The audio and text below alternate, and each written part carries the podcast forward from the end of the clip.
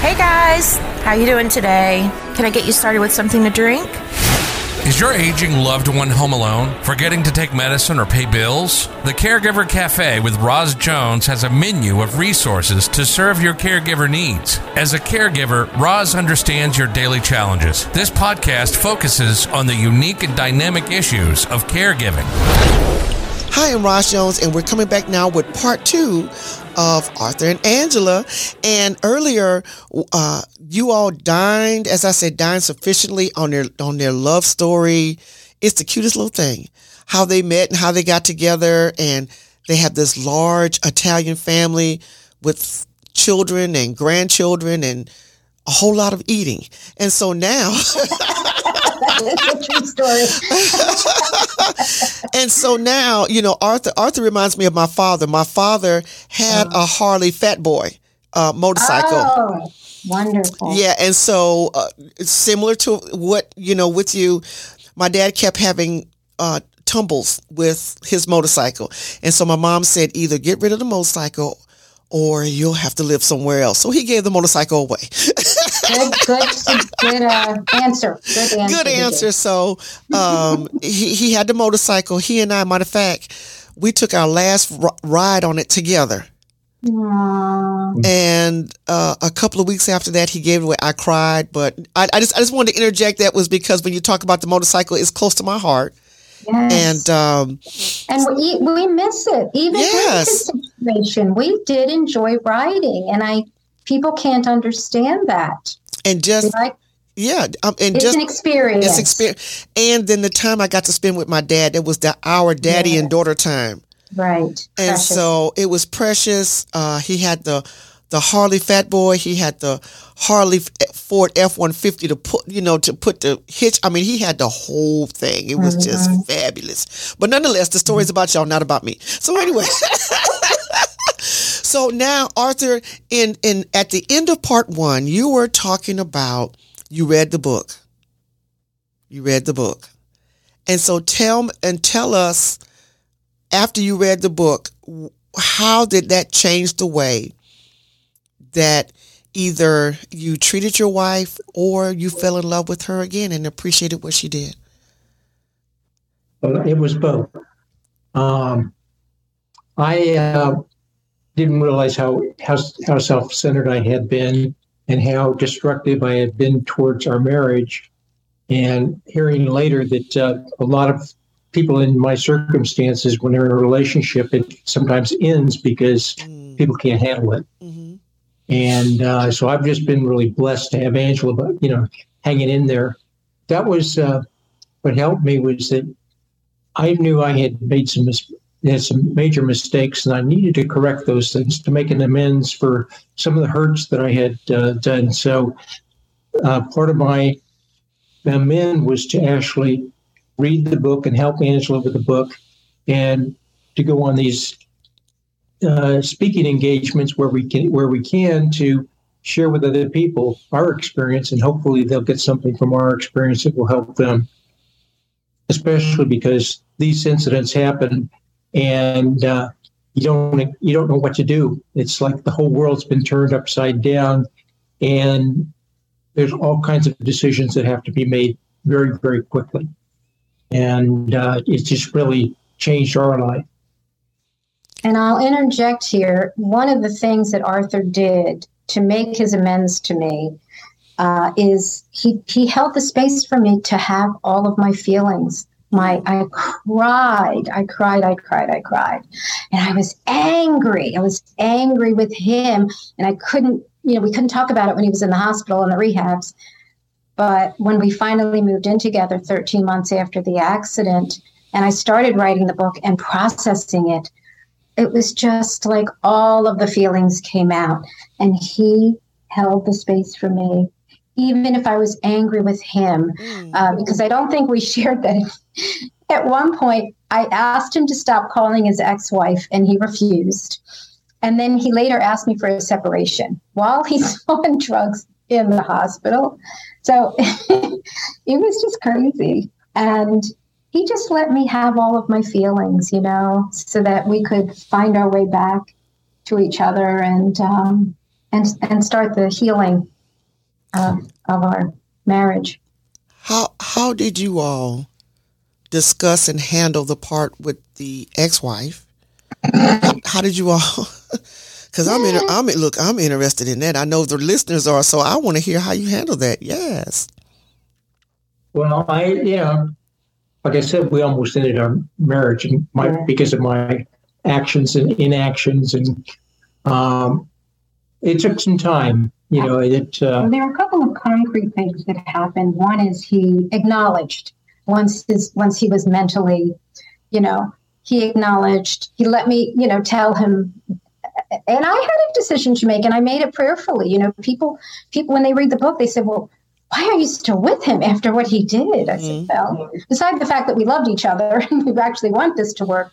You know, God kept telling me to stay. It's going to get better. Just hang in there, you know?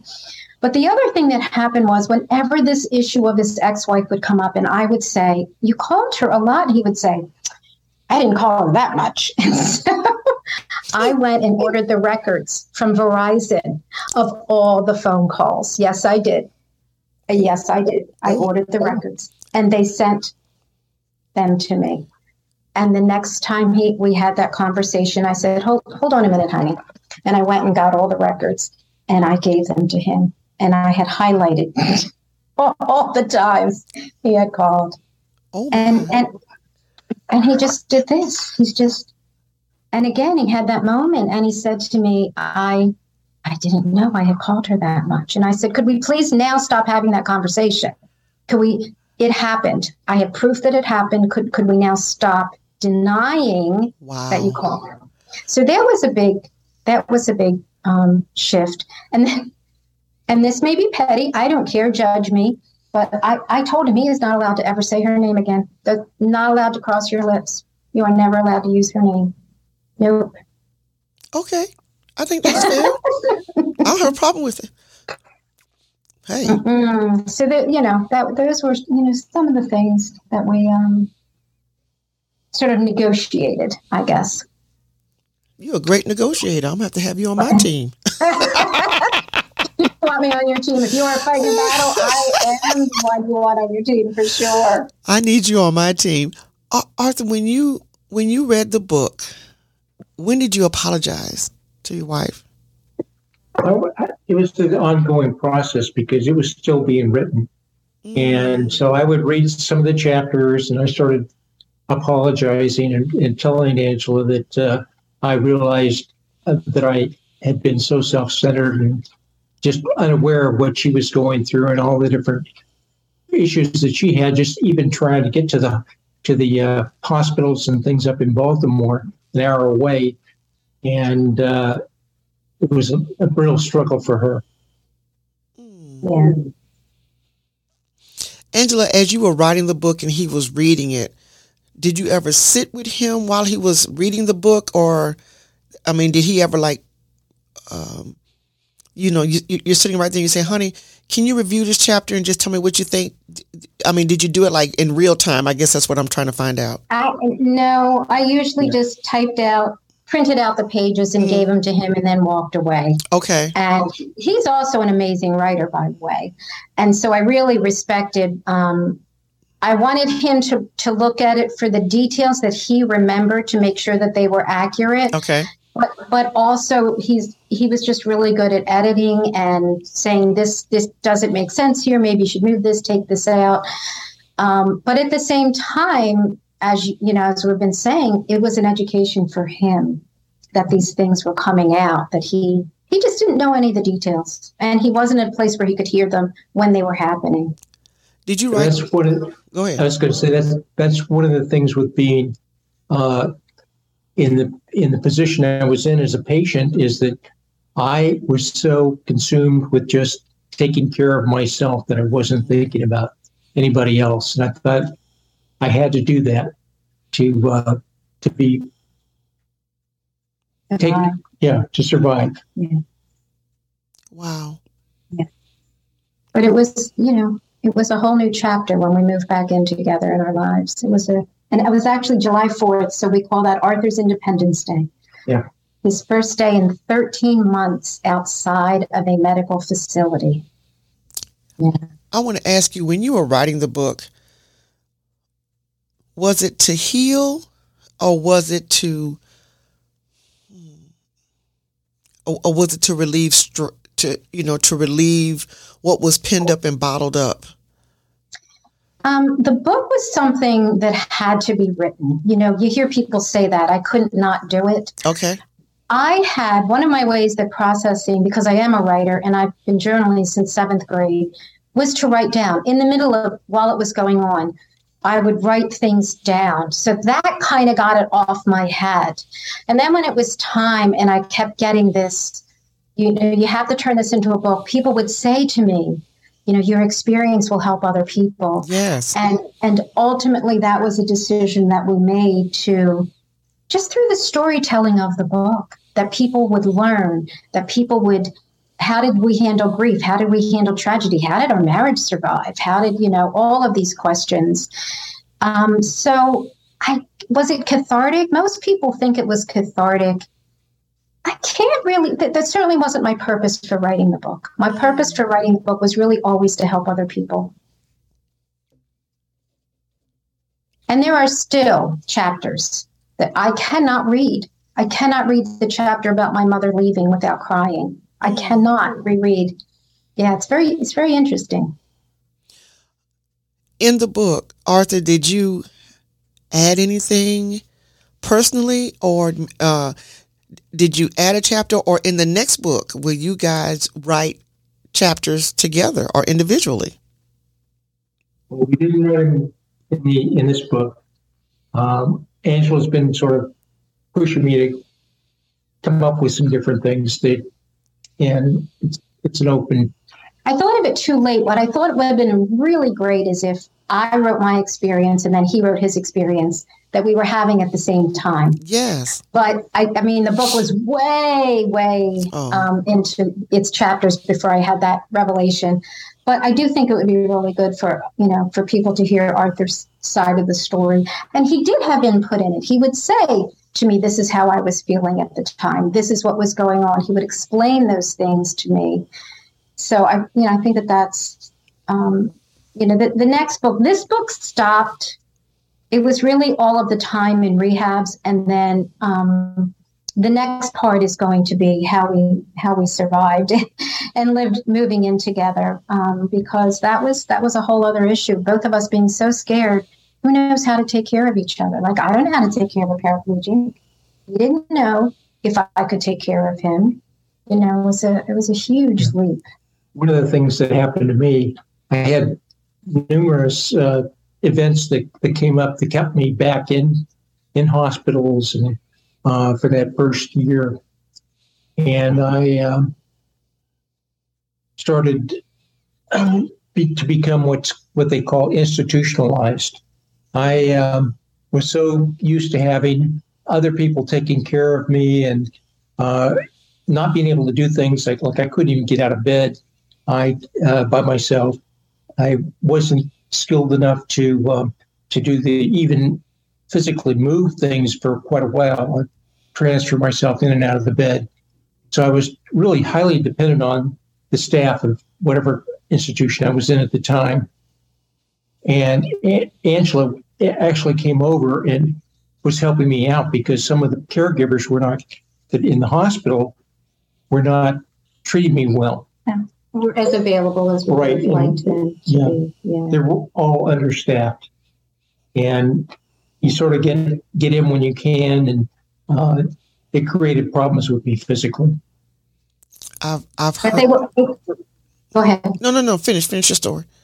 Um, they were. It's also counterproductive. Being institutionalized, um, he was a fall risk, so they didn't want him to become independent. So there was no way he was going to become independent being in an institution. As I Well, they still were. They still had me going to PT and OT. Yeah, but you weren't allowed to get in and out of the bed yourself. Right. You weren't allowed to get your own lunch. You know, you, you still had to have staff do Right. that. As a as a CNA because I'm still a CNA in school, it hurts my heart every time I hear when someone has said that they're in a hospital or a facility and someone mistreats them. I say that with my eyes closed to keep from crying. Because yeah. for those of us who have a passion for it, that go uh, uh, uh, above and beyond, it's not fair to us. And it's not fair to you guys. Uh, because everybody out there is not just about the paycheck. Yeah. Everybody's not about the paycheck. And if you cannot do what you're supposed to do, then get another job. And and and because of COVID, everybody is short-handed, and even before COVID, the hospitals and facilities were short-handed. But but I would just like to say that uh, almost all the CNAs were really, really helpful to me. There was a couple of examples of people who were not. Right. Uh, and one one gentleman, uh, he would come in, and I would ask him, I would need to get you know, taking care of physically things. I needed to have a change of uh, diaper and mm-hmm. getting cleaned up. And he would come in and uh, he would go in. So I'm going to get go turn on the hot water, get it running. He'd be in the bathroom for about 15 minutes, then come back out and just race through things. And he was in there playing on his on his uh, tel- cell phone. And uh, but I couldn't say anything because they weren't going to fire him and he was going to come back and be at my CNA, and I didn't feel comfortable with that. It's been after I'd had some of these show of force kind of things, and I didn't want to create a problem.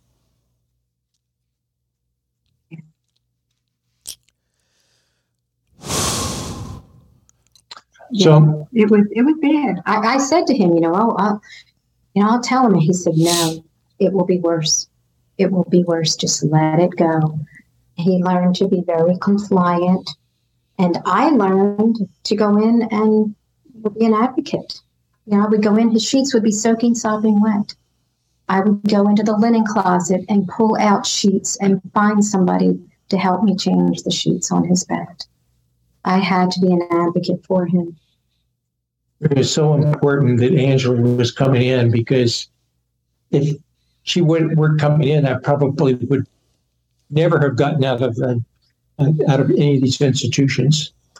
And um, she pushed me to finally get a lot more independent. And it wasn't until she forced me out of the assisted living by telling me that I really needed to, to get out because it was costing us way too much money. And but I was scared, and I ended up hiring a CNA part time uh, for a couple of months after we after we moved back in together. And I just I wasn't sure I could get to, you know, getting in and out of the shower by myself or on and off the toilet. Um, and that was part of my journey was to convince him because I was completely convinced that he could be independent. He was so independent, and that was one of my goals for him was to give him back his independence. And but you know, we we would argue because he would be afraid. I don't want to do it. I don't want to do it. I don't want to put the pot of water on to boil. I may burn. Well, I may burn. So, oh my goodness. It. You know, these are the kind of conversations we would have, but I completely believed that he could be independent. And that was my goal for him. Yeah, Angela came up with a lot of different ideas for things like uh, our microwave in the condo we were living in was way up high. So she, we got a, a small microwave and put it on a, a table and we have dishes out so I can get to those things and I can cook things and I can be taking care of myself oh, for up okay. to a week by my you know yeah. by myself. And I've been to Hawaii. I went to Hawaii for five days and he stayed by himself. People come and look in on him, but he he's fine. He can he can do this and he knows who to go to uh, if he needs help. And and that was really my goal. And that's what I would say to caregivers is, um, especially like, uh, you know, spouses, mother, daughters, not, you know, let them do, they can do more than they think they can. And yes. sometimes they need a little push. Somebody told me that. They said, don't do everything for him. And I heard that. Exactly. Exactly. I, I, I have a client like that now. When I first got her, she wasn't walking she's walking now and she's walking awesome. more. Awesome. You know, so she's able now to to get up and actually wash her dishes and put her bowl up. We know we have the bowls on the, on the lower level. Yeah. You know, you know, just the little things. Right. And she's like, "Can you get my bowl?" No, ma'am. You can go get it. It, that was the first conversation we had the first night. He is literally three feet from the refrigerator. And he says to me, Can you go get me a glass of water? And I said to him, Here's a glass. There's the water. Get Go, it yourself. go get it. That's it. Now, now she asked me to get her a Now couple- I do. I that do. glass of water. And he gets me a glass of water. I The, uh, love. the other Go ahead. Yes, sir. The other thing that I didn't think I was going to be able to drive, and um, they have a course to learn how to drive with hand controls. Right. And I ended up uh, taking that course because Angela pushed me, and I had to take a, a driver's test, road test with the DMV, and I hadn't done that since I was 17 years old. Oh wow. And I did pass it. I was really scared to go take it, and did pass it. Now I we have a van that Angela got uh, off of the internet that has hand controls in it, and I'm able to drive by myself, go to the store, shop and with a little basket on my lap, or ask for help from people in the store or even customers. That was real hard for me to do was ask for help. you know, I'm I'm not even in the position that you are, and I have problems with asking for help. I, I have to be mm. honest. I do. I do. I mean, I have to literally be like, okay, I can't. I just I can't. You know, I just I have to say that to myself. But um, we're going to transition into. I want you to talk about the book, Yes. the name of yes. the book, where they can get it, your website, all that wonderful stuff. Yay! It's called Better Than Before One Couple's Journey After a Tragic Accident. It is available on Amazon. Um, you can always reach me. I have the ItalianGrandmama.com or the Italian Grandmama at gmail.com. So, any of those places, if anybody wants an autographed copy, they can reach out to me. you got it, Roz. I I didn't already send you a copy. I realized that. I just I feel bad that That's I hadn't. Done that. It's okay. We're still friends. We're still friends. um, but yes, I had an amazing uh, graphic artist do the cover, and it is a portal that she did. And Arthur and I love the Oh. beach. So here are the footsteps going through the portal, and there is the wheelchair on the beach with the wheelchair tracks. I And could, yeah, I was looking at your one sheet and I, and I was trying to figure out. I could. What it's hard to see on the, you know, Yes. but now since you're holding up the book, now I got it. Yeah. Yes. This is so good.